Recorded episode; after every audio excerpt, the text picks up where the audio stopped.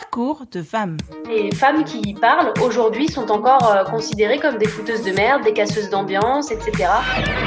Aujourd'hui, je change, du moins j'essaye à mon, à mon échelle de changer les choses euh, au travers euh, de mes livres, de mes conférences.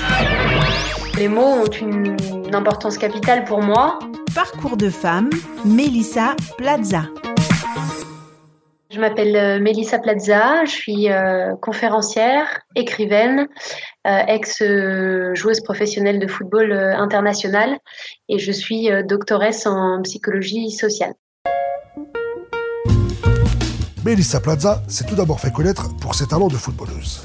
Elle a occupé le poste de milieu de terrain, notamment à Montpellier, Lyon et en équipe de France. Passionnée, impliquée, elle regrette toutefois que le foot féminin ne soit pas mieux loti.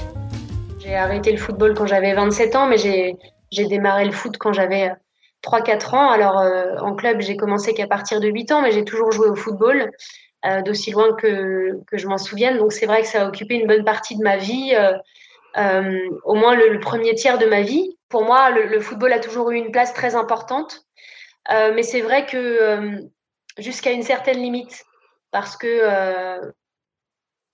finalement, je me suis très vite aperçue que être une femme dans ce milieu-là, c'était, sans cesse euh, partir au combat pour euh, justifier euh, nos compétences, notre place.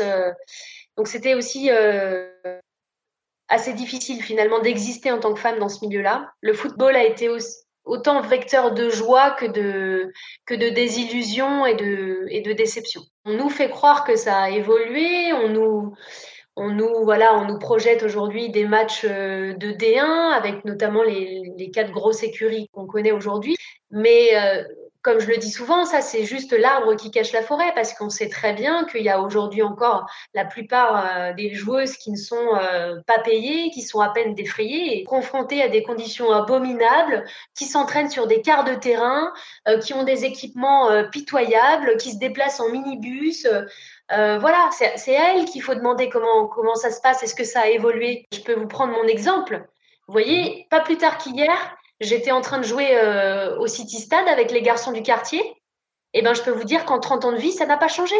Je suis toujours la seule femme. Si ça, c'est pas un marqueur de la société, si ça, c'est pas le miroir grossissant de ce qui se passe dans notre société, je vois pas où vous pouvez le trouver. Et j'ai toujours les mêmes remarques. Je peux vous dire que quand j'ai marqué le premier but, ils étaient tous comme des dingues, euh, comme si j'étais un objet de foire. Aujourd'hui, je change, du moins j'essaye à mon, à mon échelle de changer les choses euh, pour, euh, pour bah, faire ce que je n'ai pas réussi à faire en tant que joueuse finalement, c'est-à-dire changer le regard que la société tout entière porte sur les femmes euh, et sur leur émancipation qui passe notamment par le fait de pouvoir jouer librement au football, avoir une place dans le football qui soit euh, légitime, euh, qui soit reconnue, qui soit valorisée, qui soit appréciée à sa juste valeur. Parcours de femme, Melissa Plaza. La sensibilité de Melissa Plaza au statut des femmes s'explique aussi par son histoire personnelle. Dans un environnement familial toxique, elle subit des violences physiques et sexuelles dans son enfance.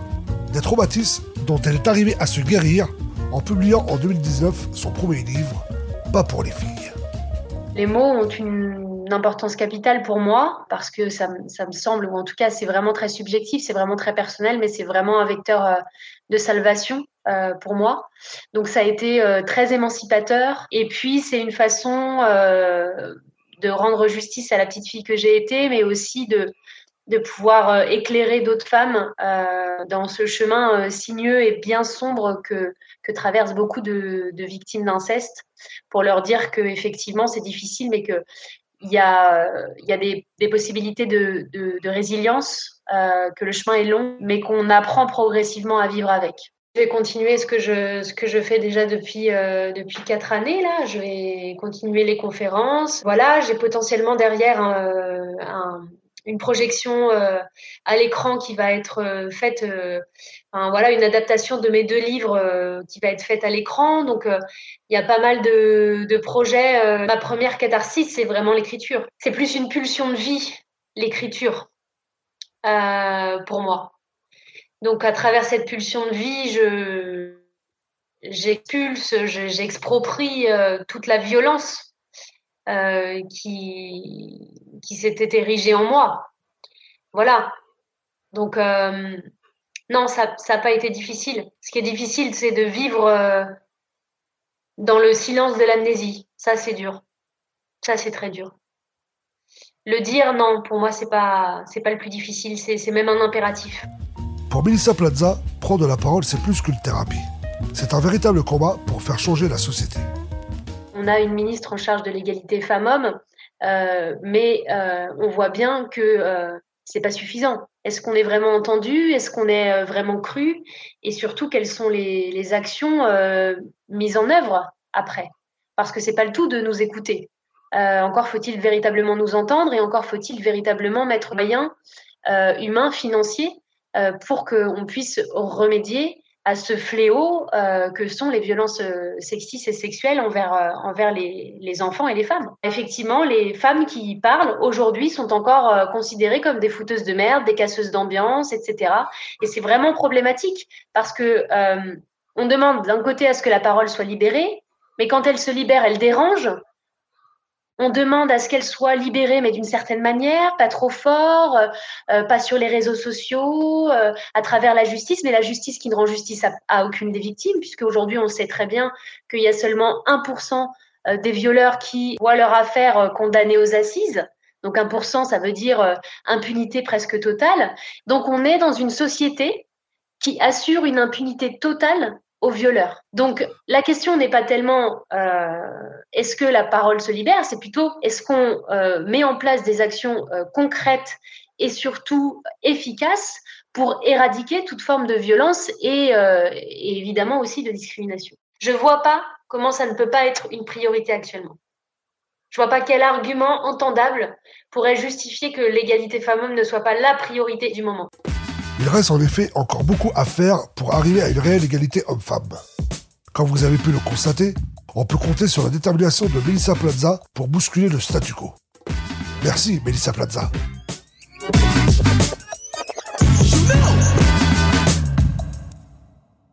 Retrouvez Parcours de femmes sur Twitter, Instagram et fdsprod.com.